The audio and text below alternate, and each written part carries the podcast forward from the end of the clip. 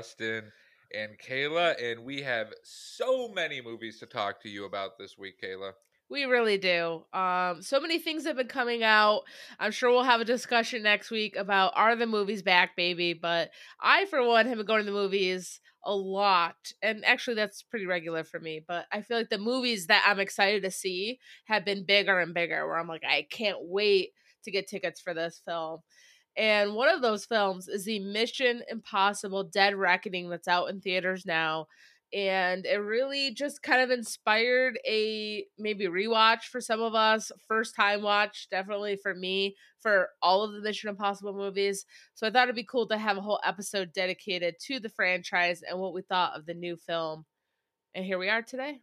Yeah i am so with you i've been going to the movies a ton recently i think i've seen four movies the last couple weeks a couple by myself don't shame a nice movie by yourself sometimes you just need it. It's nice. How often are you really talking during the movie anyway? Give you should have ever. Let me sit in peace. You should have ever, people. By the way, you should have ever. So, okay, good Says stuff. Kayla, who occasionally talks in movies over so, there. So one time you you made that comment. I think actually in a friendship question, and I really challenged myself not to say a word. And I found you, good sir, turning to me in those moments, and I said not a word, but I just said to myself, "You too." You too, Justin. I can't help myself, Kayla. It's just no. yeah. No, I don't talk loudly, but I will occasionally be like, "Oh my god, did you see that?" And that's, no, that's all you say. Actually, we will watch every time we watch a scene in the movies. Justin turns to me and goes, "Did you see that?" and I go, "Yes, Justin, I did." Oh, great stuff. Well, sometimes, like uh, in uh, Barbenheimer, which we will be talking about later on, probably next week, next week on this podcast. Sometimes my wife just she's confused about what's going on. So I got to give her a little, oh, this just happened. So be ready. And she's like, oh, that now makes more sense. Yeah. So I, I, basically I'm mansplaining when I probably don't have to in movies. So I need to be better. Okay, I'll be better, guys. I, I love where this ended up. So good energy there. Um, all right, so let's talk about these films because there are seven films in total, and that's including the new Dead Reckoning. Um, when did you first watch these films? Was it in preparation for number seven, or was it, I guess, all your life, or when the first came out in '96? Most of them was in preparation for number seven. So I saw, I think the first first two or three when I was younger, closer to when they came out, but they were so long ago that I remembered very little besides some of the kind of the major scenes, you know. So I did like you, Kayla. I did a watch all the way through one through six in about three days' time to prepare for seeing Dead Reckoning 7, which was a lot of fun for me, not as much fun for my wife. And just as a funny side note, her and her sister were over here a few times and caught, I think, the last 20 minutes of like three of the Mission Impossible movies. Like they'd show up when I have 20 minutes left, so I'm going to finish the movie. And then every time they're like, oh my God, this is insane. Like, what the hell is happening? Well, that's the point.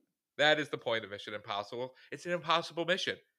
And their force is the only one who can do it, guys. Like, it's in the name.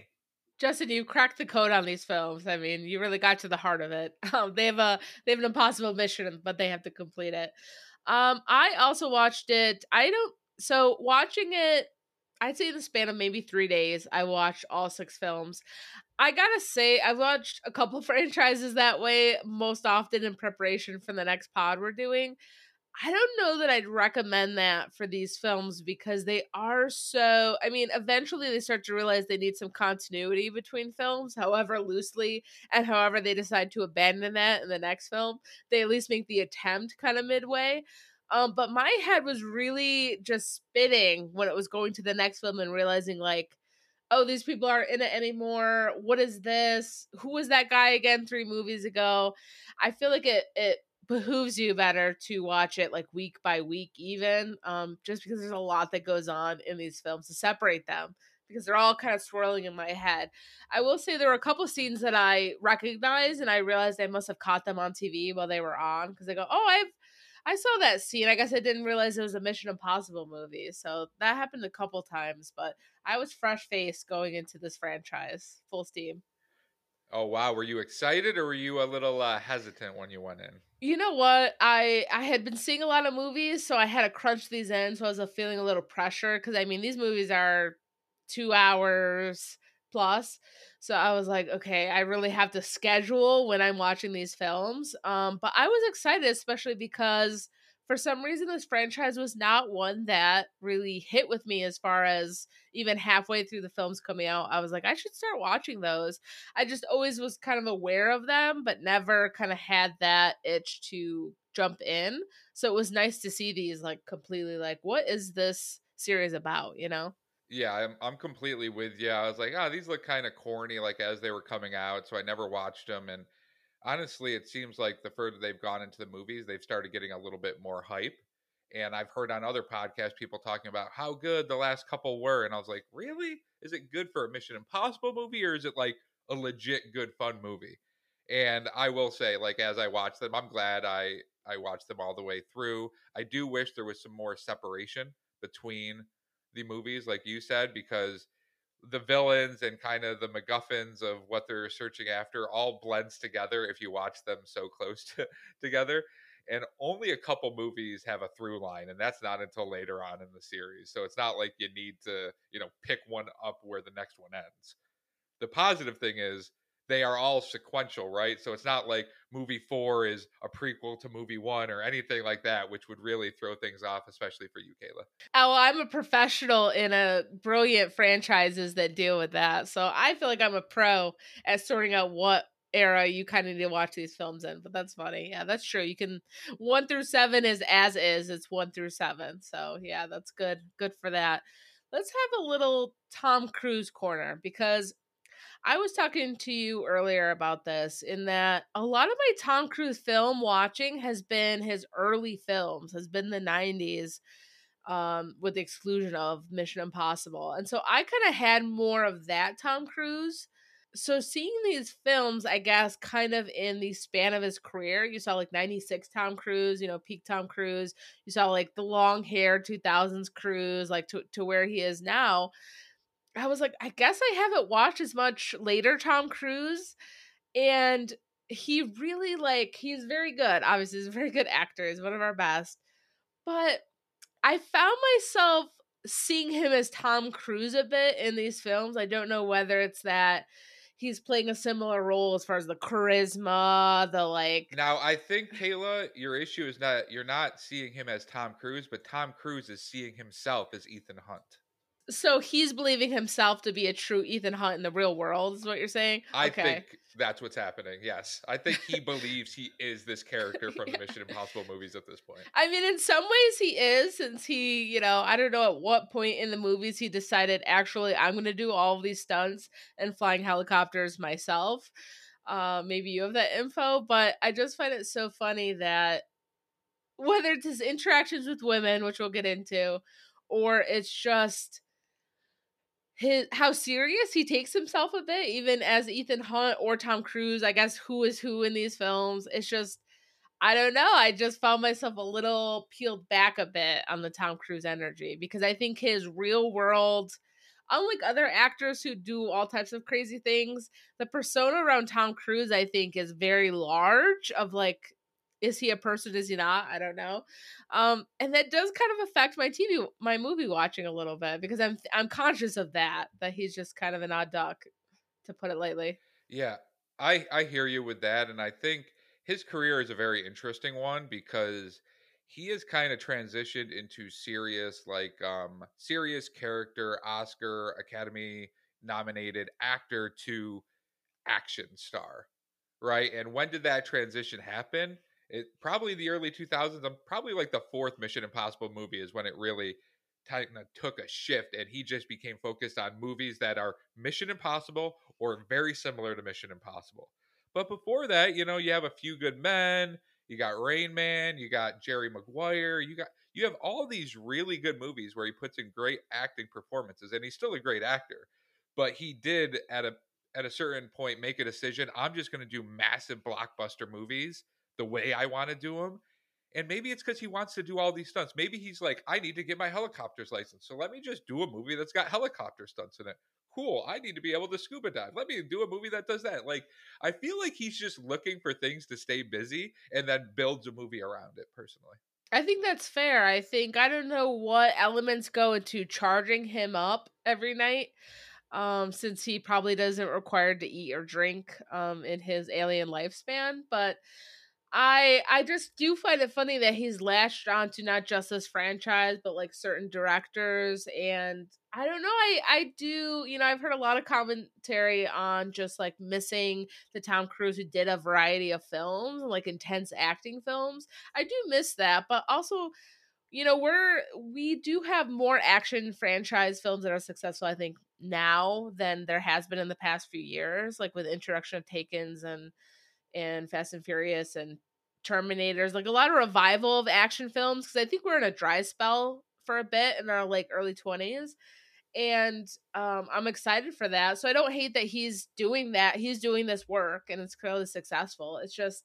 i do tom cruise like you know i think he's 60 or maybe approaching it and it I mean he may have 300 more years to live but you know. He's 61 now which is insane because our action stars now are in their 50s and 60s we how many besides superheroes how many 20 year old action stars do we have? Not very many that are i can think of off the top of my head. Maybe like a tom hardy who's in his like 30s or 40s but is he really an action star? He's more of just an actor. But we uh, we are from Syracuse, New York, so I can't go the whole podcast without saying Tommy Cruise, our guy, was born in Syracuse, New York. Now maybe he was there for four minutes, who knows? But got to throw uh, throw that little credit out there, you know. Yes, he may have landed here in Syracuse, uh, which we appreciate as our hometown. So that's great. Um, yeah, I just it, it just I found it funny kind of going through these films. It just got like larger, larger feeling as I was watching them. So I mean, we're seven films deep into the Mission Impossible saga. What do you think are essential components that make up these films? And it's hard because these components change movie to movie, but I think there are a few that like you have to have. Yeah, I mean there's there's some staples. Like obviously there needs to be at the beginning of the movie the this is your mission should should you choose to accept it will detonate in 5 seconds. That needs to be in every movie. That's just a staple from the beginning. Ethan Hunt gets disavowed by his government for some really innocuous reason most of the time, even though he's saved the world so many times previously. That's got to happen. You need to have at least two or three double or triple crosses throughout the film because that's just how it's got to go. There needs to be some type of mask, which I wish they would get rid of the mask a little bit, but at this point, it's just kind of such such a, a staple of the franchise that they need to throw in some mask work, which is just baffling to me.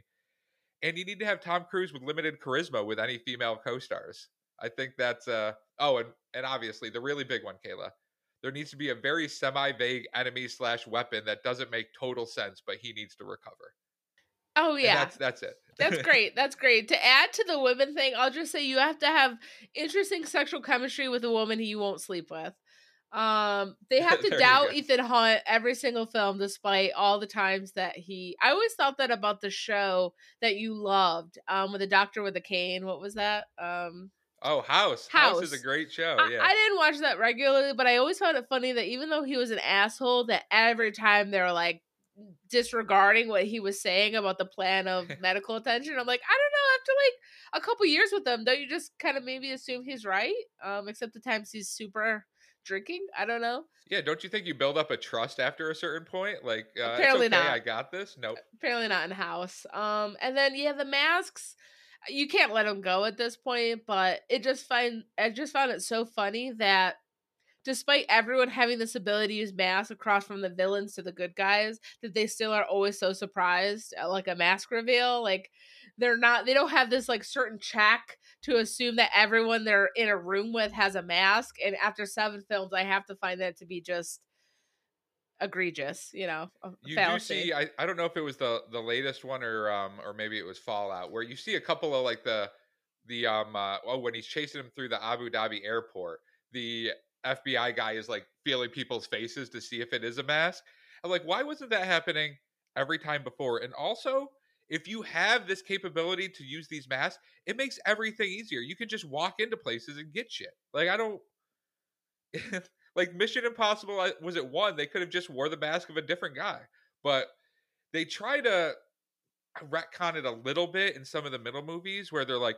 well, you need to have so many good photos or video evidence of this person so that we can recreate it, and we need them to say these crucial keywords in order to match the voices and and we need to be an approximate height match and so they try to throw some rules in to make it like oh this is why we don't use it all the time but it's still like we can't come up with a more creative way we just need to throw on a mask that is perfect and that nobody can tell it's a different person it's just so amusing to me. Like, keep it going. At this point, keep it going. I think we're gonna get maybe one more, or obviously gonna get part two of Dead Reckoning. What we'll have afterwards, I don't know. Can Tom Cruise put down the Ethan Hunt gauntlet? I don't know. Uh, we'll have to see in Mission Impossible 37. But um, it's just they're they're interesting films, and I really can't wait to get into them. So I think the best way to do it is to rank them. We'll each do our own ranking. Um, and then whoever has it higher on their list, I'm sure that's going to be you most of the time. Um, we'll wait to talk about it then because there's just some elements of each film we got to get into. So, shall I start us off?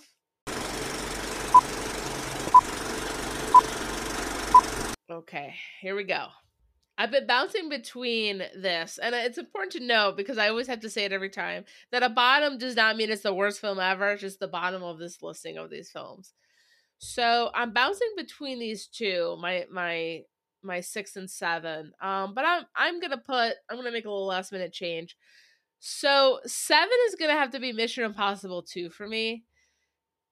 Um, but I enjoyed elements of it. Okay, so we're the same. So, so let's talk about it here. Let's talk about choose, it. Choose it as your number seven, Kayla. so Mission Impossible two came out in 2000, um, and this movie from one just had such a difference of what we're gonna lean into and so obviously there were some uh relationship issue type events in one which we'll go into when we talk about one but two was like the horniest mission impossible i'm just gonna say it, it, it and it's so different from the so other true. mission impossibles that it really stands out because tom cruise is just all about uh the the other main character in this film who is uh Nyah, Nyah Hall. Nyah, who yeah. oh my god, I understand why.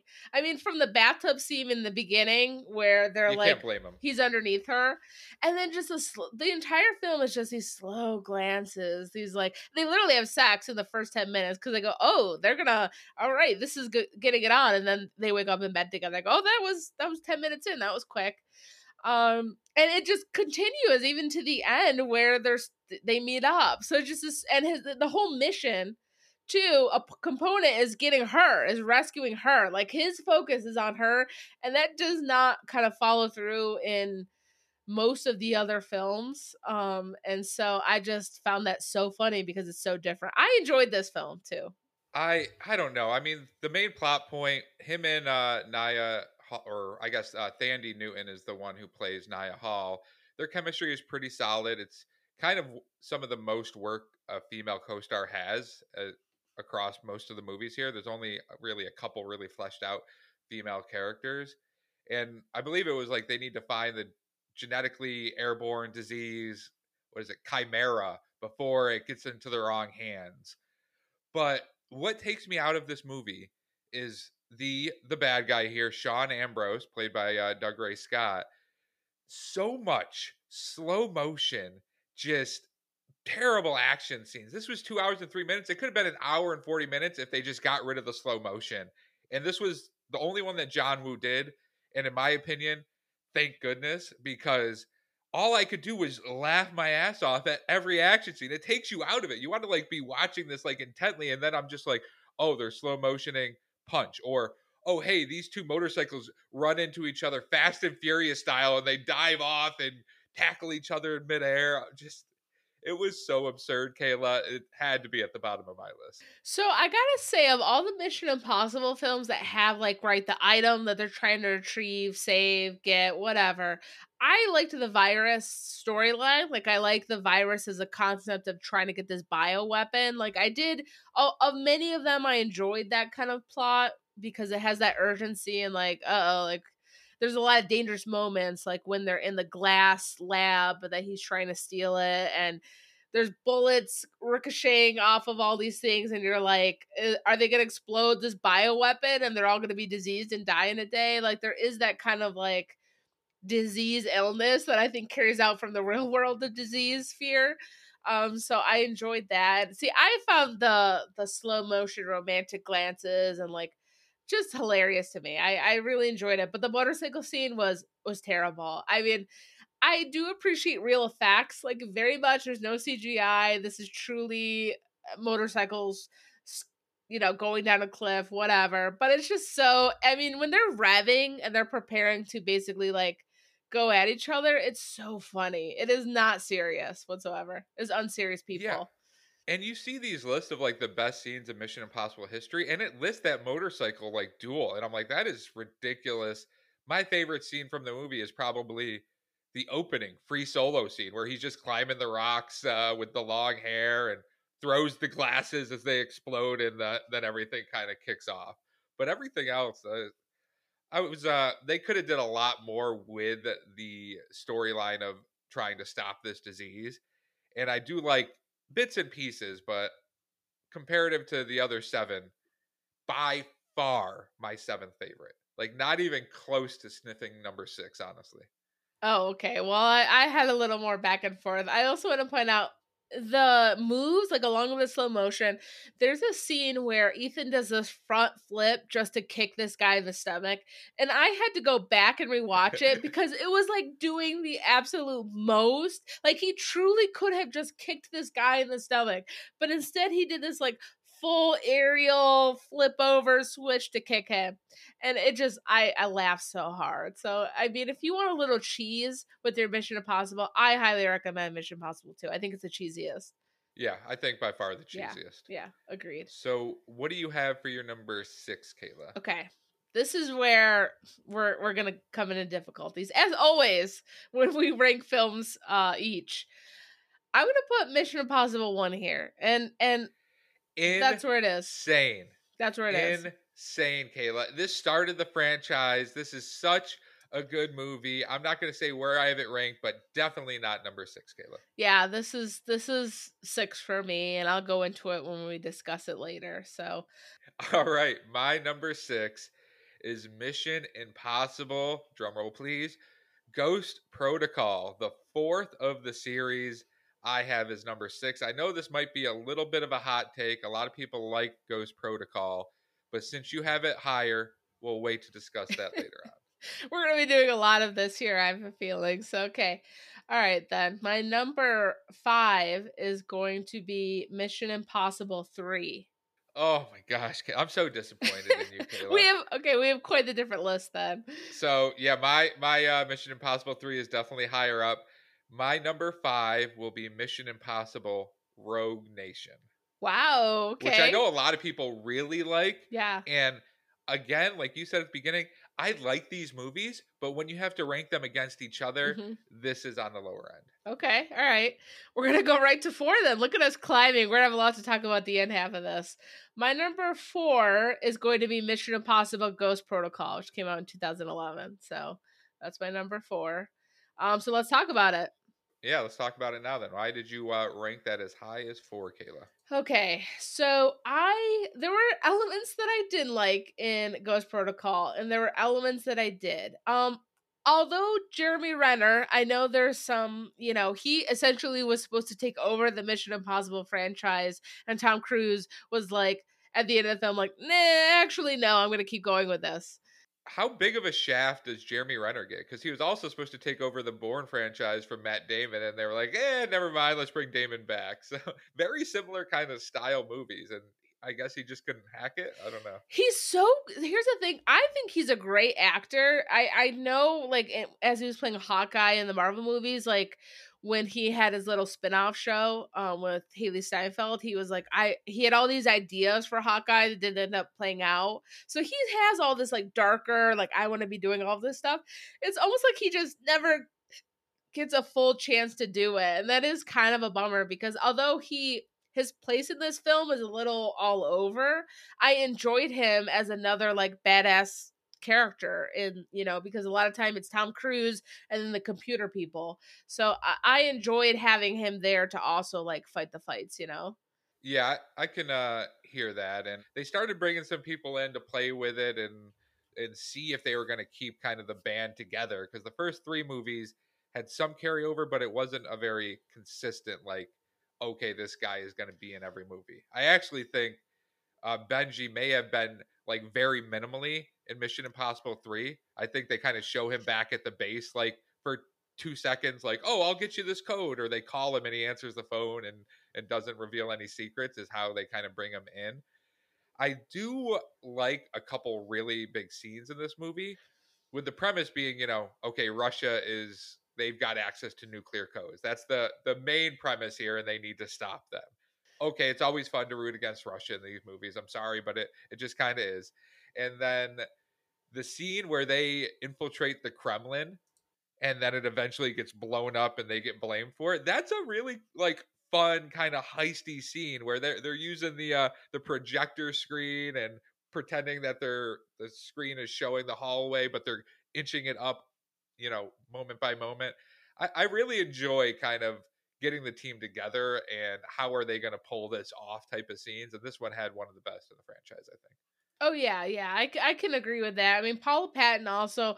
I appreciate uh, you know up to this point, women as far as like in in the IMF, like as far as like kind of meeting Ethan Hunt. I appreciate her as this character that was like platonic. Like he, although it seems like Ethan Hunt gets with every woman in the IMF. I'm certain of it based off of how he like the women always are like Ethan. I'm like, oh yeah, he has a pass with that. Um, that she was just like part of the team taking care of it like there was no real like i gotta trust you or like build to something that he has with other women who have a similar kind of role as him later on so i thought she did a really good job um being a part of the team and being new and being introduced. I always find it funny when um you know they're like and this is your team like we picked these people but you can like pick a couple others like seeing their faces and going okay who who is he working with on this mission and so i thought the chemistry and just the dynamic between all of them when it came to the bombs and and different things were really good and the uh i believe this is also the movie where they break him out of prison to open up the movie right where he's uh, sitting there. So that's a cool scene where he's just sitting there bouncing the ball, like, okay, everything's going to shit. I know I'm going to be able to get out of here. No big deal. I'm I'm Tom Cruise. So let's uh, break the hell out of this uh, Russian prison or whatever it was. I think it's hard to. It, it is a little weird to talk about this film without having the initial Julia movie in three. But so in three, he gets you know, engaged, he gets married in the film to a character. So he's kind of like this womanizer secret agent and then decides to kind of lock it down in the third film. So bizarre. And then they spend the rest of the film trying to backtrack on that. So in four, you like she just disappears, which is a common thread in Mission Impossible is that people just go away with like a minimal kind of information. And so it's implied that she's dead and that's what that's why she doesn't appear again in like a failed mission and that Ethan is so hurt by this and that's why he was in jail because he got revenge, all this stuff, just to find out that they actually separated for her safety. Because despite the third film where they spend the whole time talking about how you're ridiculous to get married, he still did it. And then I think apparently came to the same conclusion and kind of had to have her like set her free so she's safe. Um, and they have like a quick glimpse of her. So like that was weird in this film because I just was like, you built this whole third film to get to this, and now she's just you're like, eh, actually, yeah, it is kind of too dangerous for me to have you here, you know? Yeah, it is such a weird choice they made. And this, there, I think there was like five years between number three and Ghost Protocol. So a lot of time has passed, and it there's really no explanation until like halfway through the movie. And then they kind of try to shoehorn in, oh, Jeremy Renner, he's really so invested because he was supposed to be watching over Ethan Hunt and his wife, and he's the reason that she she's dead Really? Like what? You guys disavow Ethan Hunt every damn movie, but yet you're going to send an entire team to watch over him after he tries to leave? I it just that didn't really line up to me. They were just trying to push Jeremy Renner into the franchise and we're like, "Let's uh she's not here. We don't have Michelle Monaghan, so uh I guess she died. Okay. Well, maybe she didn't die. Well, I, I don't know. We'll, we'll figure it out as we kind of go. And it seems like with some of these movies, they do just figure it out on set sometimes. I don't know. Yeah, I think that's clear. I also feel like, and hear me out on this. I think Ghost Protocol would have been better served, like the concept of being Ghost Protocol, meaning that the the government's decided to disavow the IMF and they're on their own. They're not getting the funding. They're they're whatever you do is you better hide out because we're looking for you. I feel like this could have been better served later on in the films once once they've always been working together and then now they suddenly don't have the money. Um, I am gonna reference another action film in Fast and Furious when they were cut off from funding in this last film, and they had to kind of figure out how, how they were gonna get money in a in a you know funny way.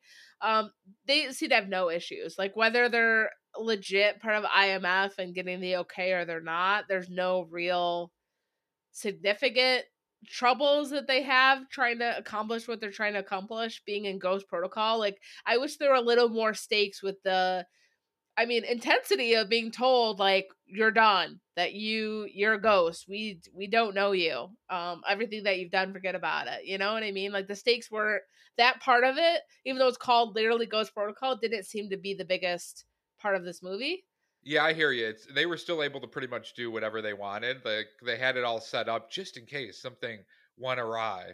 It's just it was a it was a little bit disappointing. They had a lot to work with. They had a couple great scenes.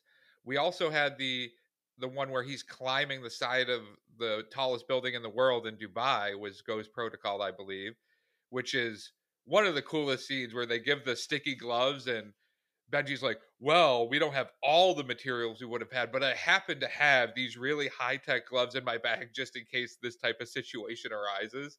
And they just stick you to the wall. And oh, if it's blue, you're good. If it's red, it's not. And somehow Tom Cruise and Ethan Hunt, one of them malfunctions, and he's able to stay up there with just one glove and and his feet, and he's 120 stories up, and then he needs to launch himself through the window and that's a really cool scene. Probably one of my favorite favorite of all of the franchise.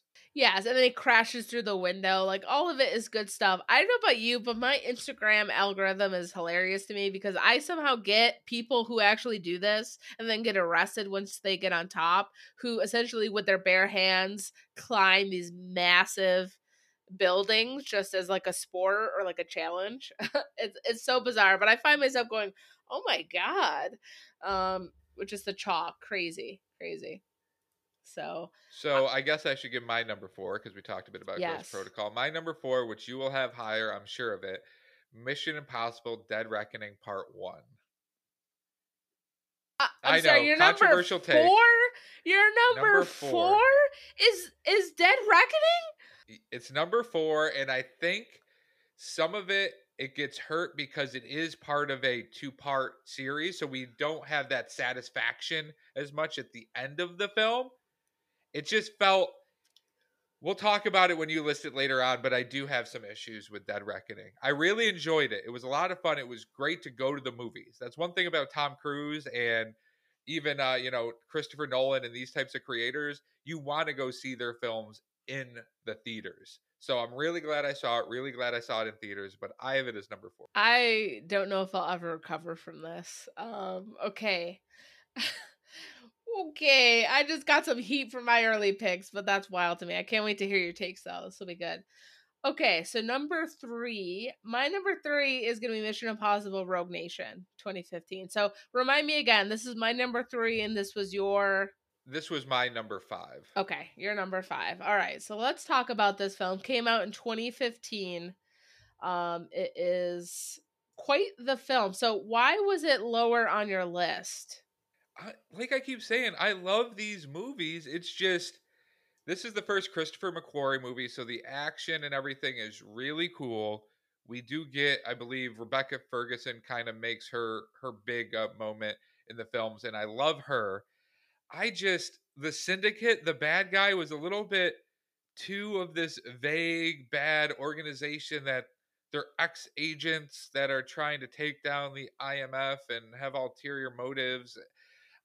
That was I don't know. I wasn't a big fan of how they handled that whole situation and this whole okay, the IMF is disbanded, it's back, it's disbanded, it's back. Like it just starts to drain on on me after uh, after a while in these films. So unfortunately, I had a little lower on my list. Why did you enjoy it so much? I think Rebecca Ferguson is definitely a plus because it just how these films up to this point um have shown women in these films it was just kind of a breath of fresh air to have this character that Ethan just didn't have control over and i don't just mean in like how he's acting but just like isn't part of the team where he's leading it and so she is something completely different. He doesn't even know her name for a while like who are you with? Just their like quick banter and the way that she has to keep kind of saving him in these moments even though it's blowing her cover and you're wondering like what are her motivations to abandon her plan in lieu of letting him you know accomplish what he's trying to do? I just found that so interesting and and different from how the team has worked together in the previous films. Um i'm with you on the syndicate again i always think it's a great concept it's a bad you know how they deal it out isn't good like the concept of these rogue operatives in the imf forming their own group and kind of doing their own thing is incredibly interesting and is a great bad guy grouping. But how they actually do it is not full fledged. And some of the people in it are like, what is going on? Even the syndicate. Um, but again, that's part of the Mission Impossible cheesiness. Is just it's the syndicate, it's the rabbit. You know, it's it's it's whatever is their big bad. It's so funny to me. But I really thought like the M16 Ilsa Faust, the Ethan Hunt dynamic was really interesting. Yeah, I do like the Ilsa Faust character. Uh, Rebecca Ferguson is just great, and as I've talked about a million times on this podcast, I love Silo, and she's a big part of Silo. So always uh, repping repping Silo over there. Oh, now you're more intrigued, Kayla. Now I, that you know I did Ferguson have a little head tool. I, am sure you said that there when we go. talked about it last week, but it means a little more now. okay, yeah. interesting. Yeah. Um, and I believe this is the film that we were introduced to Alec Baldwin as this. Uh, the way they have the people that run the IMF, the CIA, the FBI, it's just these random figureheads that you don't really know what their role is. It's just like Alec Baldwin's a boss. And then later out, you find out, oh, he's actually CIA and not a fan of the IMF. Well, actually, no, he's going to transition to the IMF. Oh, actually, it's just they have these weird nebulous characters that are big actors or actresses that they just throw in and they're like, okay, here, you get three scenes, just knock it out of the park in your three scenes and you're done. And maybe you come back in another movie, maybe you don't. What did you think about the main bad guy in this movie, played by Sean Harris, Solomon Lane?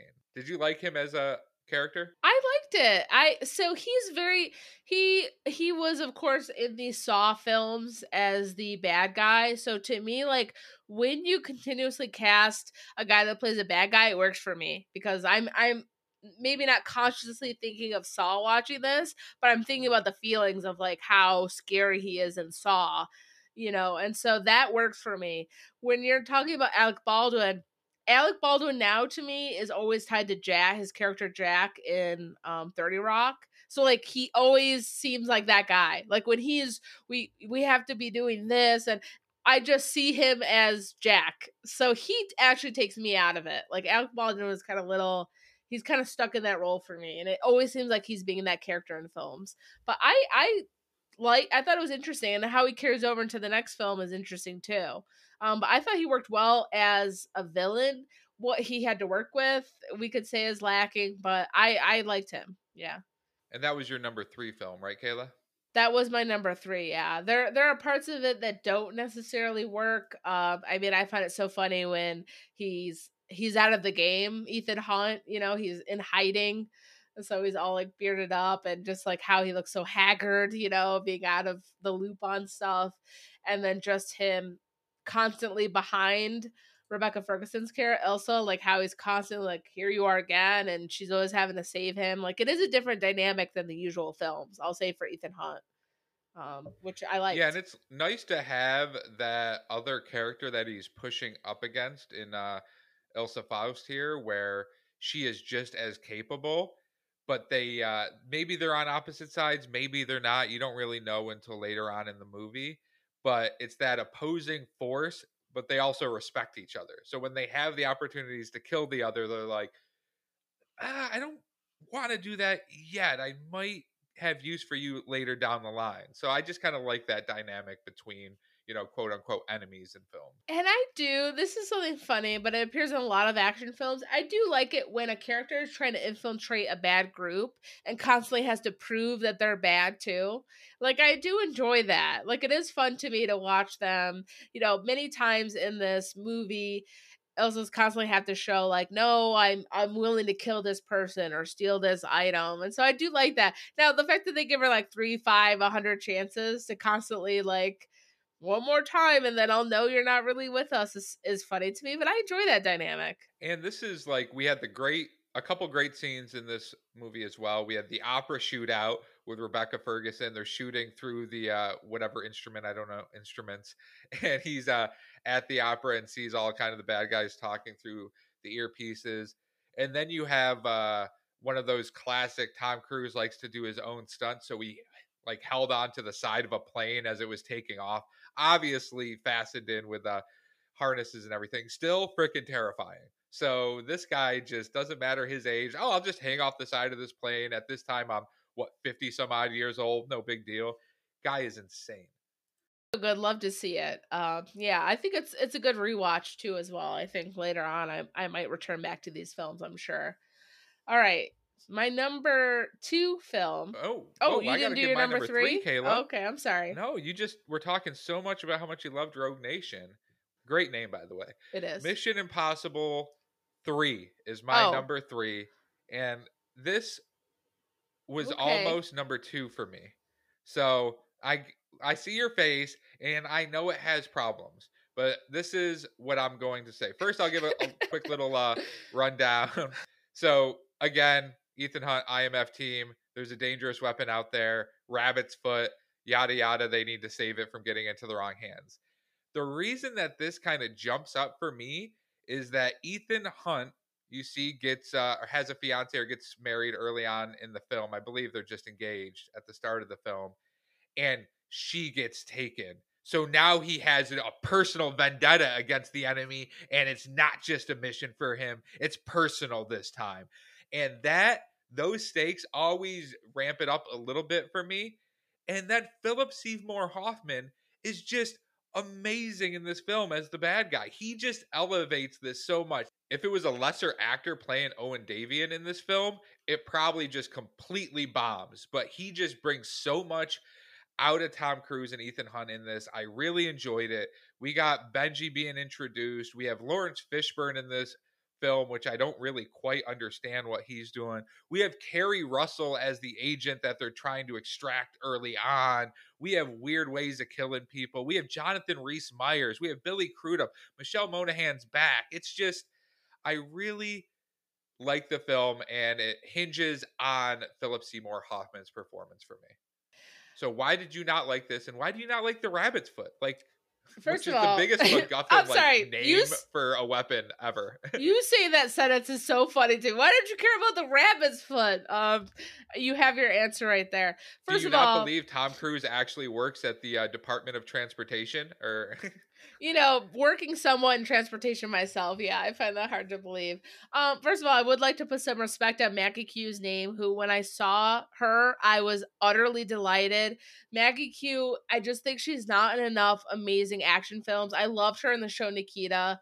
Unfortunately, not a lot of watchers for that show, but she was so freaking good in that show. As basically Ethan Hunt, as basically like someone going against multiple groups. Um, so she's great. I mean, I again, I wish there's so sometimes there's so many characters that I'm like, why are they not in the net? You know, why are they not carried on into the next? Like, how cool would it be to have? And maybe this is going to be in part two, reckoning. Um, to have some of these characters that didn't die, um, that they do love to kill a lot of these characters to appear again because Ethan has made so many friendships and been on like I mean every movie's a big mission. It would be so cool to have like oh, we have to go over to Norway and then like Maggie Q's there working on something. Like that would be really fun to see some of these characters that you never hear see again. You know, um, you just see Luther and Simon Pegg's characters. Yeah, so. just like pop in for yeah. a quick scene here or there to keep the uh, kind of the consistency across the films. Because really, it's Luther is the most consistent mm-hmm. side character, right? He's in majority of these films, maybe six of the seven and then you kind of bring in Benji, and then the rest is kind of a crapshoot. Like you never really know who it's going to be, when they're going to pop in, and like you said, it's usually one film. Okay, they're here for half the film, they're gone. We never hear or see from them ever again. But at that point, I think in Mission Impossible 3 especially, they didn't have an idea that this was going to go on for another 20 years. They were probably like, "Oh, we're going to make a movie. This is a cool way that could end it." You know, it's uh we have a lot of big name actors in this one. And then they were just like, let's just pick this baby up and keep grinding it out Fast and Furious style for another two decades. Yes, that's that's certainly the mode. I mean, I do want to say I laughed so hard at the beginning where Keri Russell's character like gets uh what is it She in her has the head? like Some- bomb implanted in her brain Yes, or whatever. that and yeah. basically just like instant kill even though there's like a countdown to it um and they zoomed in on her like truly cross-eyed face so many times and i'm like wow they're really zooming in on her face Ugh. and then they like did it 20 times after that i'm like oh my god like they just did it and then when they would go back to remembering how what happened to her it was like her face like i mean it just cracked that was a little up. corny. cracked me up I will like, but that's like why I like this movie so much is he fails. Ethan Hunt fails at the beginning. Keri Russell's character dies. They aren't able to fix it in time, and then his fiance is kidnapped, and you have this crazy interrogation scene that runs through the entire movie, basically, where Philip Seymour Hoffman saying, "Where is the rabbit's foot?" Which again is a crazy thing to say. They can't come up with a better name for this toxic weapon, and he just has a gun to what is believed to be his fiance's head the whole time. So watching Ethan Hunt squirm and like be terrified of shit, I don't know how to protect the one person on this planet I actually really care about just ramps up the stakes for me. And again, they uh just used mask, right? And it wasn't actually her and she he saves her in the end anyway. But still, at that moment you weren't entirely sure. I think I think to go back to your earlier question, why this film didn't necessarily work for me, even though I love Philip Seymour Hoffman, he's a great villain. I think it's because if this film was gonna I, I think like you said, this film could have been the end. It was cinching up a lot of these plot lines, right? He wants to get out of the IMF, he's now a trainer, he's engaged, he wants to be married and settle down. Like this is kind of where it could end. I mean, even at the end, he goes on his honeymoon. So there we go. That's his happy ending if that was the end of the franchise, I think obviously I'd have three movies to pull from and I'd enjoy this more. I think because it completely almost disavows the majority of where Ethan Hunt is mentally and even story wise after this, because they have to retcon. Oh, we actually don't want Ethan Hunt to be settled down married for the next five films. We want him to still have all this chemistry with all these hot women. Um, oh, we're just gonna forget he was trained. he had a training period and now he's back being like the lead agent. Like I think because it just gets completely like one off in all the future films, it doesn't all of those elements don't work for me. So when I see him with Julia, I'm like, yeah, they're just gonna make you disappear and have fleeting glimpses of you for the next five films. Like that's why this doesn't the base of it doesn't hold for me. That's fair enough, Kayla. I uh, agree to disagree on that one. So, what do you have for your number two pick? Okay. I think we're probably going to be similar here. Yes, yes. My number two is Fallout. That is also my number two. Okay. So, why'd you put it this high? All right. So, as you could tell from my track of these films in my ranking, as many films, I feel like these films got better and better the more they went on. And so, Fallout to me is obviously number two for me. I thought that there were so many great elements in it. Um, I absolutely love that that we we talk a lot about the stunts and the the crazy fight scenes, but to me, like everything worked here when it came to the action elements. When it came to like fighting off helicopters and cliff fights and just all of that stuff was like so exciting to watch.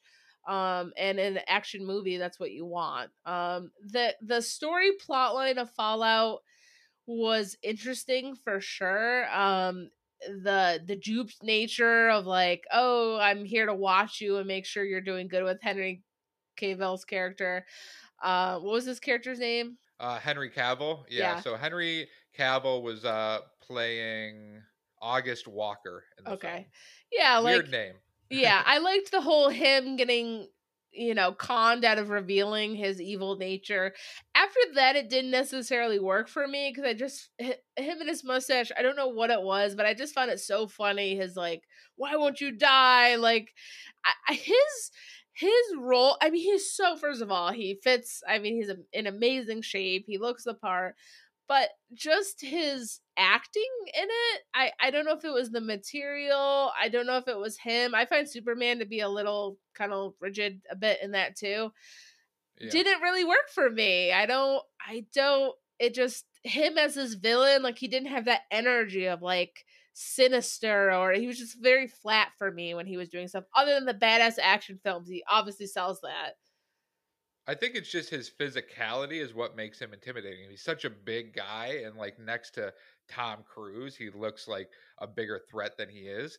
Because when he gets first introduced, right, it's okay. Well, we know this guy's actually probably a bad guy. Like it's pretty obvious early on, but then there again, there's this like triple, triple uh, backstabbing situation where he's working for her, but actually him, but actually her, but actually them, and you're like, what the hell is going on here? At a certain point I will say Fallout had so many of the best just stunts and scenes of the entire series. I mean the just the action sequence when they're in the bathroom at the club and it's uh, Ethan Hunt and August Walker facing the fake what is it John Lark and they're just getting the shit beat out of them by this one guy is great and they need to rely on Ilsa Faust to show up and kill the guy for them.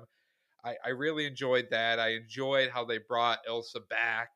Um, I think the Michelle Monaghan coming back thing was a little weird. It seemed like they were just trying to give Ethan Hunt like some more stakes on why he really needs to save them this time, which isn't necessary given what's happened in all these movies. We have the Halo jump. They jump out of the freaking helicopter, which is insane. And he actually trained for that and did that he ha- he has the uh, situation where he's driving the helicopter, basically battling the helicopter with Henry Cavill's character there towards the end, and then the fight on the edge of the cliff is insane.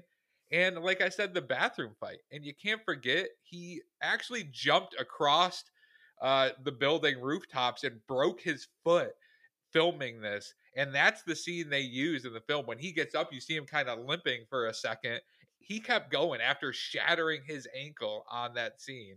And then, uh, you know, they stitch in him running about 10,000 meters across the tops of these rooftops, which was just pure cinema, Kayla. Can we talk about Ethan Hunt's run? I mean, do you think he runs? I don't know if you know a lot in these films. Uh, a good chunk. He's just straight up so much. it just his form is just so funny to me because it's so serious. Like it's so very much like efficiency and where your arms go and everything. It always makes me laugh when he's having to run across a long distance. Um, the whole Julie of it all makes no sense to me. I, I you put so much work in explaining why you separated and why you let her go. I have absolutely no understanding of why you would make her an element of stakes. I think the bombs blowing up significant areas and people is enough of a stake than to add your ex-wife and weird husband. To me, like it's it's the Solomon Lane like bad guys way of showing you showing Ethan Hunt, hey, I'm another step ahead of you. Like you tried to hide this. I know so much about you and your history. There's no way you can overcome it. Like just trying to make it so overwhelming that they are so far ahead of uh, the IMF team. But again, I agree with you. It wasn't necessary. They could have gotten to that a little bit more organically, in my opinion. Yeah, just, just it changes like again he set her free so this wouldn't happen and it still happened. They still were able to find out he had a connection with her and put her in danger. Again i'm like okay then what was it all for? I don't i don't under make it make sense. Um i just thought that was so weird to add to this. I love um ilsa's fight scene in the cabin and simon pegg like her having a you know what am i gonna do here? and like being pulled back from the brink of killing him, Lane. Like I, I do like all that. Having dynamic. to slide the the box yes. underneath Simon Pegg's legs in the middle of the fight. Those are classic moments. Like in the middle of a all out brawl and notices he's dying, like just kicks a a box over so he can stand on it for a second. Those are always fun scenes. So great. I mean, Luther with Julia and the bomb. I mean, that was kind of funny when she was like kind of had to put herself in it. But like the speech he gives her, so bizarre So to me. Um, you know, What you are the apostles? Why why is this not just the syndicate? It's all the people from the syndicate, but they call them the apostles because they captured Solomon Lane and then he escaped. I don't they were trying to make this this uh I guess through line through the film of he saves Luther early on instead of saving the plutonium. And then he just keeps getting put into these situations of are you going to try to do what's best for mankind or are you going to try to save your friend or ex-lover or ex-wife or ex-fiance? There's already so many people he cares about you do not need to bring julia back. Like you said you have ilsa faust there you have luther who he's already saved once you have benji you have i mean innocent people that could die that's also something that he usually cares about. But all in all it was just such a well done film and i really it's just a fun watch you sit down and you can watch that and just kind of not have a care in the world you don't need to pay attention to the plot too much you just focus on all of these set pieces and sequences and I, I argue you fun. could say that for most of these films. You don't necessarily have to follow the plot to just enjoy kind of what's happening on screen. Yeah, it was it, it's a phenomenal film, absolutely rewatchable film. Um, it just stands out as really well done as far as putting all the things together, minus these exceptions we see. Shall we get to our number ones, which we can now, through process of elimination, reveal that I have um Mission Impossible Dead Reckoning as my number one, and you had it dead as number reckoning four. part one kayla Part one. there's going to be a dead reckoning part two And I, I can't wait. We'll, we'll have to see when it comes out now with everything going on, but that's coming. Um, so I have it as my number one. You had as your number four, and then you have Mission Impossible, the original, the OG '96, as your number one, that's right and I had it as my number six. So let's talk about one first. I guess that's the the OG. Mission Impossible 1, Kayla, it started everything. In my opinion, this is the best, just pure story film of the entire franchise because it is not as insane as all the other ones. There's an actual semi reasonable plot line to this film. Now, it came out in 96. Brian De Palma is the only one that he did in the franchise and we figure out this is the young, charismatic Ethan Hunt. Like, what's his role on this team? We have Emilio Estevez plays this guy Jack who dies early on in the film, and that's a big name actor who just dies, and it throws you kind of off kilter right there. It's just Jon Voight plays a great villain in this one as Jim Phelps, who is Ethan Hunt's mentor, but he has turned in order basically to just get money and get out of this with his wife it's just well done because he is in the shadows. He does not have the backing of the IMF or the CIA or the FBI. He is doing this by himself and trying to figure out who the enemy is, who the spy is, who he can trust. And there's so many double and triple crosses. We have the most famous of all of the Mission Impossible scenes where he gets lowered into the CIA vault and is sitting there like parallel with the ground, trying not to let a uh, drop of sweat uh, go onto the pressure sensitive floor. It's just such a cool, great movie to watch. The only real issue for me is the technology does not age well at all and i wish they didn't do the ma- the masks were so over the top if you don't do the masks we don't need to do them every film from here on out we could have found another way you know Okay, that's your only real issue with these films. Okay. Um technology for sure is huge. I mean, I really had to laugh out loud when they're hacking and they're like web access. Um, you know, the biggest thing they're trying to get is on a floppy disk. Like I really enjoy I mean, anything that is super heavy on technology just is not going to age well.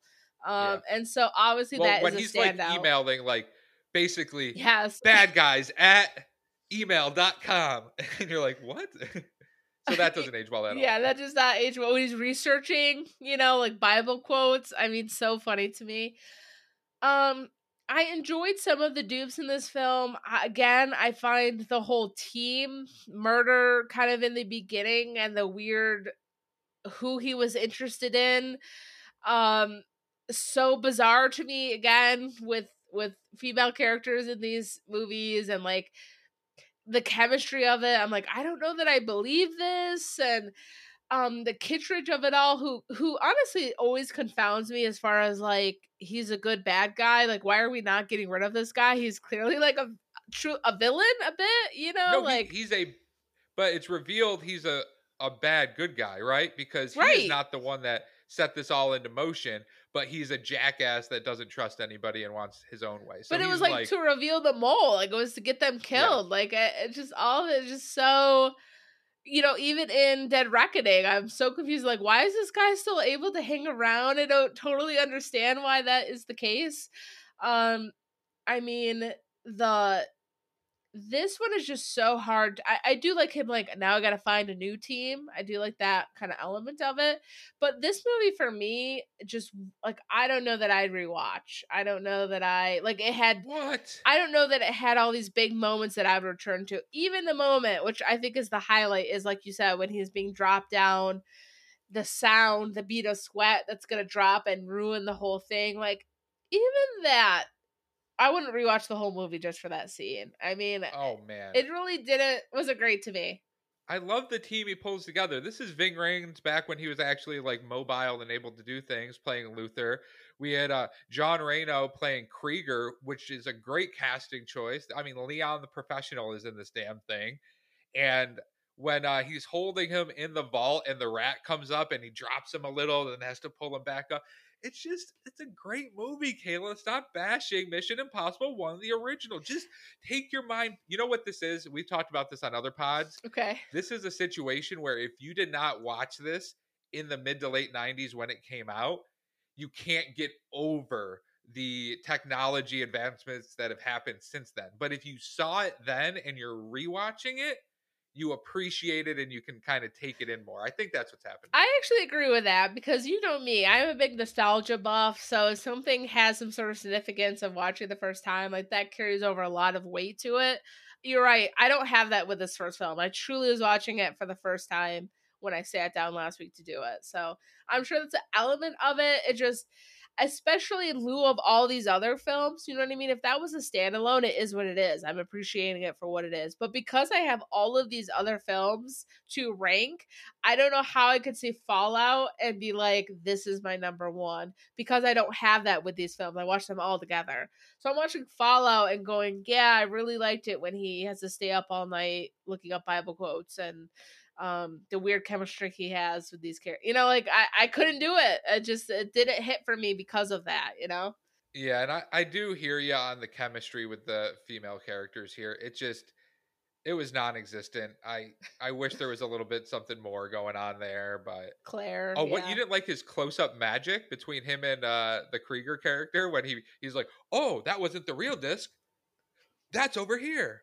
Who's got it now?" And then uh Luther's like, "That actually was the real one." He's like, "Oh yeah, but I just didn't want him to know." Close-up magic, Tom Cruise. Was that in the first one? The close up magic? I guess I forget. He does it in the first one, but then Okay. he brings it back in. Was it? It was either uh, Fallout or Dead Reckoning Dead Part One. He brings back. Yeah, he brings back Okay. the close-up magic. So a little callback to the original, Kayla. Yes, yes. Okay. Since we're transitioning to Dead Reckoning, you had as number four, which I just I, I guess I can't wait to hear your kind of gripes about it. Um I certainly have them. I don't think it's a perfect film whatsoever, but it is my number one. I guess I'm more interested in hearing what your kind of downgrades were as far as your lineup. Why was this your number four? So this was my number four. It was a very long movie. Now Fallout, it was two hours twenty-seven minutes. That seemed reasonable. Dead Reckoning was what two hours forty-five minutes, give or take. It was overdone. They probably could have cut it down by 20, 30 minutes. So that's first. Number two, the bad guy is just really it's an AI that can control the entire world, and they have this weird Gabriel figurehead that is working with the AI to take down society. I it was just so out there of a plot for the thing they're trying to stop. It was tough for me to get over because if this controls everything, then how are you guys able to do anything ever? You know? And I guess that's why Luther quote unquote goes underground because he can't he can't be on the interwebs or use any uh, Wi-Fi. You know what? That took me out of it a little bit, and then the flashbacks and the retconning, or not even retconning, but trying to explain how Ethan Hunt became the man he is today, and it flashbacks to this Gabriel guy that we don't really know anything about killing somebody 30 years ago and it's that's how he got brought into the IMF. That just seems super sloppy and like just trying to get us to emotionally invest with Ethan Hunt against this Gabriel guy because we didn't know anything else about him. Why don't you just build up that character organically? Why does it have to be 30 years ago he killed somebody that you cared about and now he's back and he's trying to take down the whole world. That all those just took it away from me even though i loved the action sequences. The action sequences the set pieces get better each film. But the overall storyline and i know i'm reading too much into mission impossible storylines but it was just so evident in this one i couldn't get past it I just don't know how Dead Reckoning's a bad villain or bad concept as the bad grouping and flashbacks like this movie took you out so much for those elements when that is clearly well it's a guy who's theme. a figurehead for an ai who doesn't exist as a human being. Like it was just so you and have... then they were trying to be like this is the actual what do they call the ai i can't even remember what it was called. It, it's like the all seeing I don't know what the hell it was, but it was like some ridiculous name. And they're at the club and it's like, oh, all of these things you're seeing, that's actually the AI is controlling and learning about you. And I was like, okay, but why do we need Gabriel? What is the purpose of Gabriel besides to have somebody with human flesh to go up against? You know what I mean? Just, ah, I didn't like the Gabriel character. I'm sorry. All right, people, I'm going to bring you back to the greatness that is Dead Reckoning um, and try to disavow as much as I can with understanding that these are flawed films. Absolutely. Um, okay, you haven't said her name yet, but we have the introduction of Hayley Atwell, um, who is just this master thief and She's is fun. paired with, plays Grace, character Grace. And she has this super fun and honestly energizing dynamic with Ethan Hunt, and that as he spends the entire movie trying to get her like to trust him and get on his side, she's absolutely waiting for the mere millisecond she has to escape him, to try to sell the thing he's trying to get. Like the whole time she's just like, uh huh, uh huh, you're gonna get me to survive for the next few scenes, and then I'm booking it. And this movie celebrates the comedy that is honestly in these films, but they never acknowledge, they never make fun of these things. Tom Cruise gets to have fun, and I've heard I've heard that this is kind of his Maverick coming out a bit. I don't hate it because when he's funny, when he's allowed to be a little funny and serious, like the Tom Cruise that I was saying kind of distracts me in these films goes away a bit because that's how I know him to be. He's been in so many films with that type of personality that that's where I'm kind of locked in on Tom Cruise as this character, as this Ethan Hunt. So Hayley Atwell helped me because I was so, so upset that they killed Ilsa. And they did a fake out at the beginning, and I turned to Kayla, um, who I went with, friend Kayla, friend of the pod, and I go, "Are you?" She is. She did not watch any of these films leading up to this one, which is just the Kayla way. And I was stunned. I go, oh my god! And then she survived, and I'm like, oh. You really thought she died at the beginning, Kayla? Absolutely. With these movies, As- you really thought she died? How they treat women in these films, absolutely. This amazing badass character that they kill in five minutes with no real scenes. Absolutely, I believe that this film would do that for her, especially with we we couldn't possibly have multiple women that are cool, so we have to get rid of the other one to have Grace come into the scene. So yeah, absolutely, I did, and then they do kill her. Granted, they give she her had a sword though. That was that she scene. Was it? It was it Venice they were in on yes, the, bridge, the bridge fighting with the sword. That was a sick scene, and him awesome. The AI taking over the comm so that he has to. He, he's going the wrong way and he's running through the streets. That was like a ton of fun. I I really like this movie, just clearly not as much as you. So continue.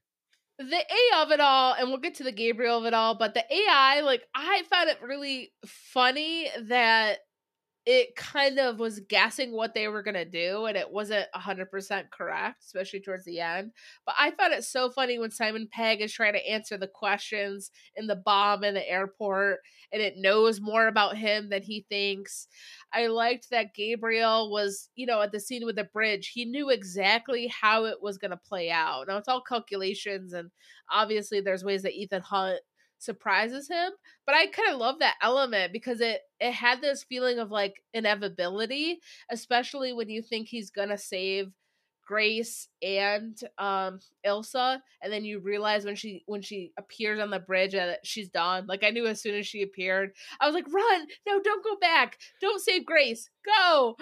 I think once she had that tender, well, quote unquote tender moment cuz again, the chemistry I don't think was quite there when they're standing out like overlooking and like I don't know if they give a hug or he puts his arm around her and it looks like they kind of have a romantic interest and they're looking out over the city. I'm like, okay, yeah, so she's going to die. That's they can't fake out a death and then leave her alive the whole rest of the movie. Also, the name of the AI is the entity. Again, oh, the entity. Just, Again, they're they're terrible at naming things. Do you think that he had sex with Ilsa? Do you think they had some sort of like relationship? I think it is implied. Okay. I think it's implied based on like one day they're like kind of looking at each other like flirting, and the next day they're like really close and like waking up having breakfast together or whatever. I think it's implied that they hooked up. I don't know why they're not going to give us a Rebecca Ferguson Tom Cruise sex scene, but again, it's so weird to me after two, which as I said is the horniest of the Mission Impossibles. They completely made Ethan just this kind of asexual character where he just likes to have chemistry or like banter with a woman, but like nothing else. Um, so funny to me that that's the way they went. Is that the Tom Cruise of it all? I don't know. And the absolutely gorgeous Vanessa Kirby, who plays uh was the White Widow, the broker here, who's kind of working with the government they kind of insinuate like maybe they had a little thing too, and they have a couple glances here and there. It's like the implication that Ethan has slept with every woman he's come across, but like also not because we never see it. So again, that dynamic is so funny and weird, bizarre to me. Um, I also listen the Gabriel of it all it, it did make sense to me that his reason why he got in the IMF had to deal with like a dead woman because clearly he has issues with women throughout these. So the fact that like he had this trauma that led to this made total sense at how he interacts with females in these movies. But was that woman that was killed back in the day, like in the flashbacks, was that a girlfriend? Was that somebody that worked with the IMF? Was that an agent? Like, no, I, no, I no. I think understand. I think this was before the IMF, and this is where he was given the choice. Like, you could be on the run from whatever whatever event happened here where she died, whether you feel like you killed her or Gabriel did, and mm-hmm. you're gonna get blamed. They basically came to him and was like, "You have a choice. You could like join us and have a mission." Or be on the run for your life, kind of like they give um, Grace's character. You know, when she realizes gotcha. she can't, she's always going to be on the run. There's no escaping this. Is how well, I read Grace. It. I mean, let's be real with Grace here. She, like you said, I love the banter. It was fun to kind of see them like going into the comedy a little bit with the the handcuff car chase was a lot of fun. The motorcycle jump at the end was freaking insane, but cool. But every time she like gets away from Ethan, it's like she gets in a much worse situation later and then he saves her and then she immediately runs away and gets into a much worse situation again.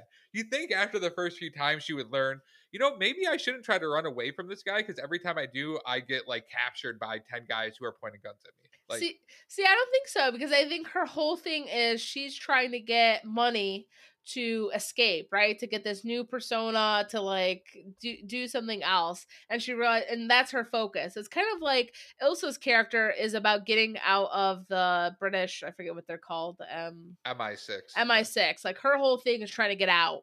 Um, and she has to do all these things to be able to get out and live her own life. I, I find it like she's so fixated that if I get this money, I, I get to have my own, I'm done. Like I'm kind of get to do my own thing. And so whatever he's promising is like a whole bunch of shit because he's also always bad things are happening to him. So she's like, I, I don't want whatever you got going on. I'm just trying to sell this thing and get out. So I just, I, I just love this film. I mean, it, it definitely has its flaws, as you mentioned a couple of them. This Gabriel thing is he's so bizarre to me. It makes no sense. they spent so long with him at the end that I actually did kind of look at my watch, like, how much longer do we have here? Yeah, it was So, like much. it was long towards the end, particularly with Gabriel. Now the train scene I thought was kind of reminiscent of Fast and Furious. I really love the like Big cart time. to cart climb. Like I Mhm. thought that was so fun. Um also shout out to um Vanessa Kirby who plays like the White Widow like you said. She's so good at she's funny. Like she's bad and funny and like I like that she got to have more of a role by being the masked, right? Um Grace gets to be her, but you know, obviously as the actress, I was like, yeah, let's spend some more time with her. I found it so funny to me. Um and who was uh is it Pom her name's Pom who was like the black the uh not Black Widow oh yeah, but she the is. villain like she's, she's, great the, in it too. I, yeah I love her in like everything she yeah she does. She's like a great little side character to pop in. She should get like bigger. Yeah, she roles, plays. Para. She's of course plays the Mantis in Guardians of the Galaxy. I think as soon as I saw her, I go, "Oh, oh my god, that's awesome." Um, she's great in it. I mean, the fight scenes are terrific. I'm like, yes, Mm-hmm. like why this movie had a lot of badass women in it. Um, did kill one, but I'm like, why we can have both. I want the I want the Henry Cavill's. I want the I want all of that. I want a mix because it's more dynamic to me in that way than like Ethan Hunt and the Hackers. You know? Yeah, I think it would have had more of a significance if they killed Luther or Benji, somebody who's been there for like five, six movies. I know Ilsa's been there for a few, but Rebecca Ferguson's great. Don't kill her. Let's let's kill one of these guys. You know, it. The only reason they kill her is because they're trying to draw parallels to 30 years ago. Your decisions led to somebody you care about being killed by Gabriel, and the same thing is happening again. What are you gonna do, Ethan? I do love your movie theater voice. Should I just do that voice all the time? if you could, if you could introduce us every pod with that voice, that'd be great. Yeah, I agree with you. Like uh, they needed the high stakes of a of a real death, and this happens in action films all the time. They kill whatever great character that you love because they want some sort of oh my god they did this revenge type feeling for the audience. But I just thought it was such a bummer to lose her. However badass way that she went out. Um, that sucked. And then again, the Kittredge of it all, he's there to get the key to this AI that's in this submarine at a location they're trying to figure out. I mean, the key was cool. Um why again, he's making this deal and he's like pretend I'm not here when he gets caught by the other IMF people. Again, so bizarre that they're just like Okay, we'll just pretend you're not doing a Black Arms deal on this train. What? And then and then Ethan trusts that he's gonna protect Grace. I mean, I- feel like he could just as easily be like kill her. I mean, I, again, it's so Yeah. weird to be the Kittredge of it all. Now, I have a uh, a question for you. As we know, there's going to be more films, at least one more film in the Mission Impossible franchise. Two big questions. Number one, do you think that Dead Reckoning Part Two ends with Ethan Hunt legitimately being killed? That's question number one. Question number two, do you think they are trying to set that up so that they can transition Hayley Atwell's character into the current Ethan Hunt role as kind of the person who is going on these missions. And then they have another generation that they can use where she's the star and leading the team. Any of those uh, on your radar? Interesting proposal. I would be sold, obviously, as you could guess, if that's the way that they went. I don't believe they will, though. Uh, unfortunately, I've not known these movies to be particularly progressive, so I really find it hard to believe that they're going to transition to Hayley Atwell being the Ethan Hunt of it all. I just, uh, no way they go through that. I think it's going to end in like an ambiguous way where maybe Ethan Hunt's implied that he's died, but it's a Mission Impossible movie. So if Tom Cruise does decide, hey, I got like five more, two more in me or whatever, he can be in it. Um, I, she's not going to be the Jeremy Renner, I guess the the success of that. So yeah, I think I think this is going to be the end, but I think it's going to end in a way that in like three five years I could see it happen again somehow. Even if he's like the mentor and not necessarily the main guy in it, because I mean he is going to be So in his sixties, mid sixties. That's one of the things I was thinking of, kind of Maverick style, right? But I don't think with the way Tom Cruise and Ethan Hunt, again, pretty much the same person at this point, are in these films. I have a tough time believing that Tom Cruise is going to be okay with Ethan Hunt just being like the mentor, uh, you know, like Jon Voight role in the first movie or one of these Alec Baldwin's roles. I feel like he, if he's in these movies, he wants to be the guy. You know, he wants to be the guy running around there doing the stunts. I don't know if he could mentally take watching somebody else perform. Maybe he would just be the stuntman for whoever takes over his role. And then, and then again, you know, he could probably just die on set and be happy with how he lives his life right now. But they cannot keep these movies going with somebody else unless he dies. And right now, the only person that's even close to taking over the mantle, if they want to keep this going, would be Hayley Atwell. And I agree with you that it seems unlikely, but with how this last movie went, it gave me a little bit of hope. It's just what do you see for a career for Tom Cruise post this? Like if this is truly the end, and obviously he's very centered on these action films, or I guess resurgence of past films, where do you see his career going? Like do you actually see him going back to I don't want to say true acting, but maybe more heavier stock weight acting? Or do you just see he can't give it up? He's gonna be in a, a different version of Mission Impossible. Like that's what he's doing. I don't think he can give it up. I think he just loves doing this thing. He loves making movies and he loves seeing them on the big screen and just pushing the boundaries of the types of stunts and things they can do in film. And I can't even see him. I know he started to take a producer credit and working with, uh, was it Christopher McQuarrie on the last few of these Mission Impossible movies? He has a more hands on role but I really struggle to think that he could just direct or just produce. He needs to be in the action to feel alive. I think that's true. I think in this lifetime, because I believe he'll be here for many of of them. Um, he's he's set in his ways here. So I I don't know how far the Maverick, Top Gun, like I don't know if they have a three in them or what. I don't know.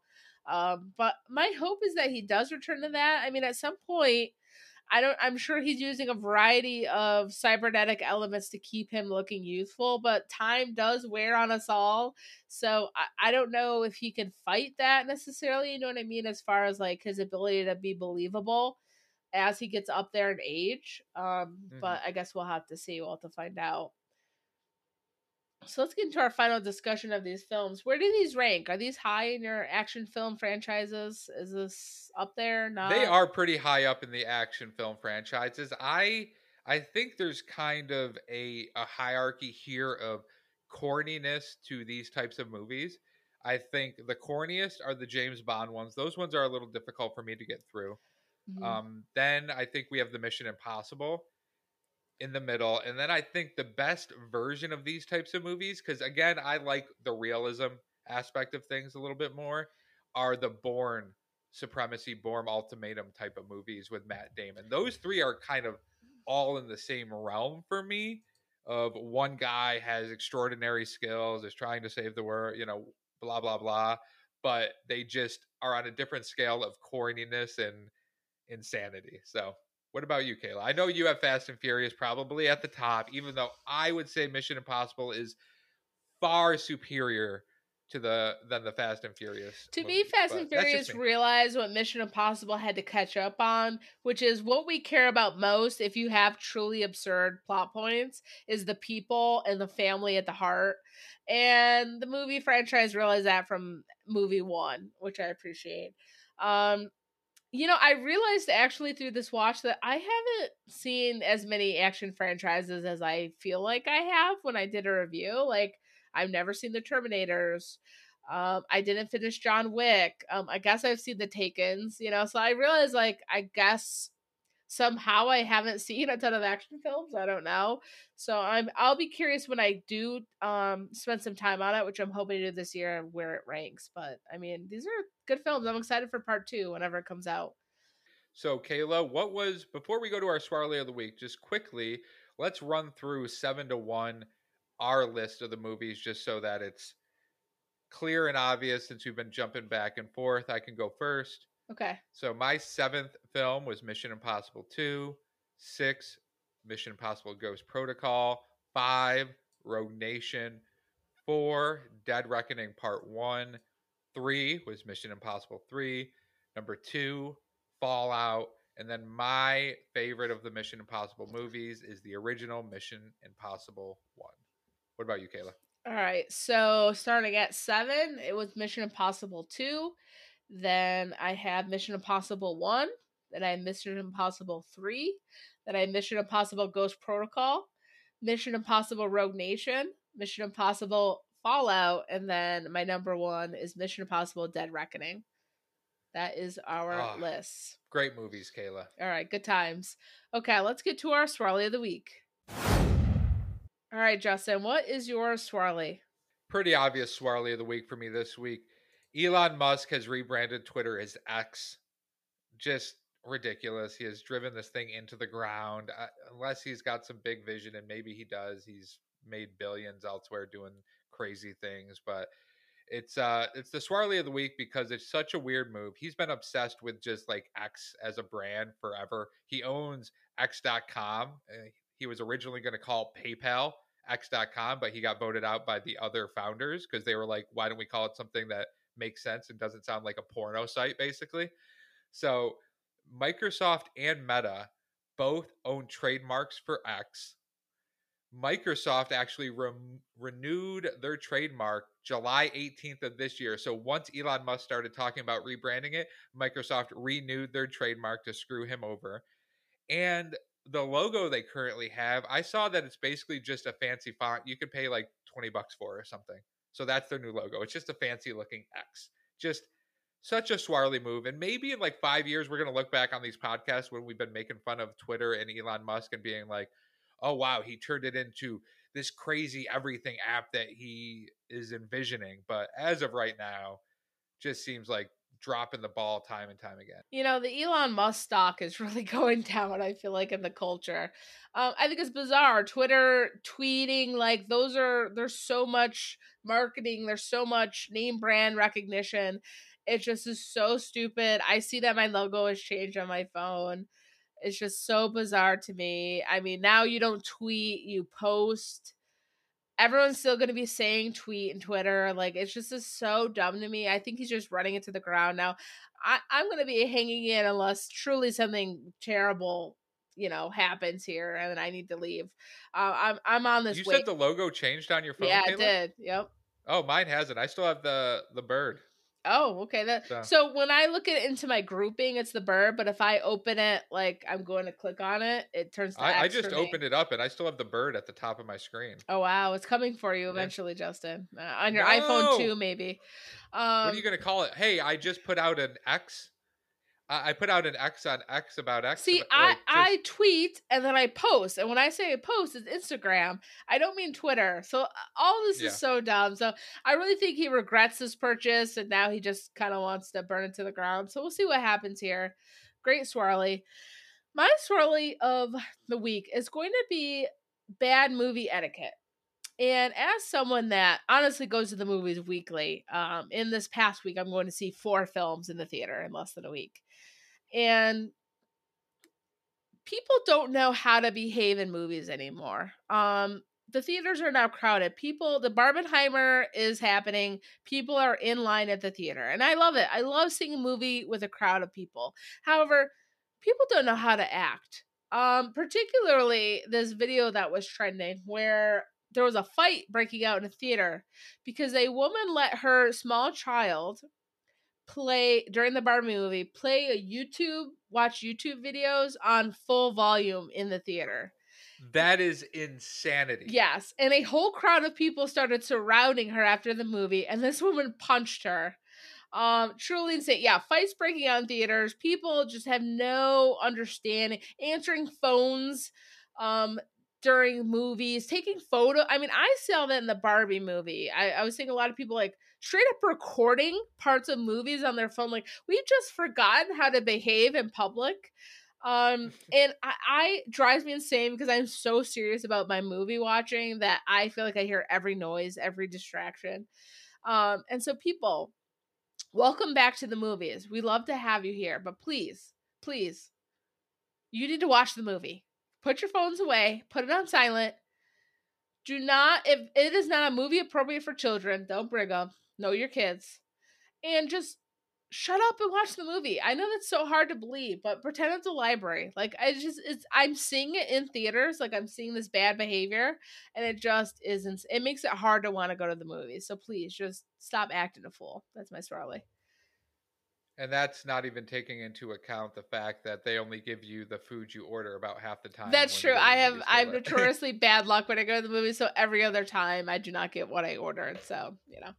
Okay friendship question of the week. We've been talking a lot about villains in these franchises. I I have an early guess. I think we're gonna say we liked the same villain um for these movies. But go ahead. What the question is? What is your favorite villain or villain concept? I guess because we have syndicates, we have all types of stuff in the Mission Impossible movies. What was your favorite or I, who? I think I made it pretty obvious with when I talked about this, but Philip Seymour Hoffman in Mission Impossible Three I thought he was the scariest guy, especially since he was a villain that didn't really rely on any type of physicality. He wasn't like beating the crap out of anybody, but he was just five steps ahead mentally and kind of doing these unique things to uh to get ahead of the IMF. So he's by far my favorite villain. I, I agreed, agreed. He was believable.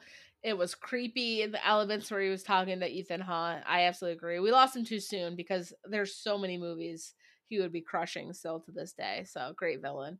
Um, all right, I think that wraps it up for a Mission Impossible convo today. I hope you guys all see Dead Reckoning, despite Justin putting it at number four. Solid one for me. Still very good. Go see it in theaters. Still very good. See it in theaters and act right. All right, that being said, we'll see you next week. Well, that's it for this episode of Wrong Opinions Only. Please follow us on Instagram at Wrong Opinions Only and on Twitter at Wrong Opinions JK, where we'll be dropping some clues and hints to upcoming episodes. Until then, JK out.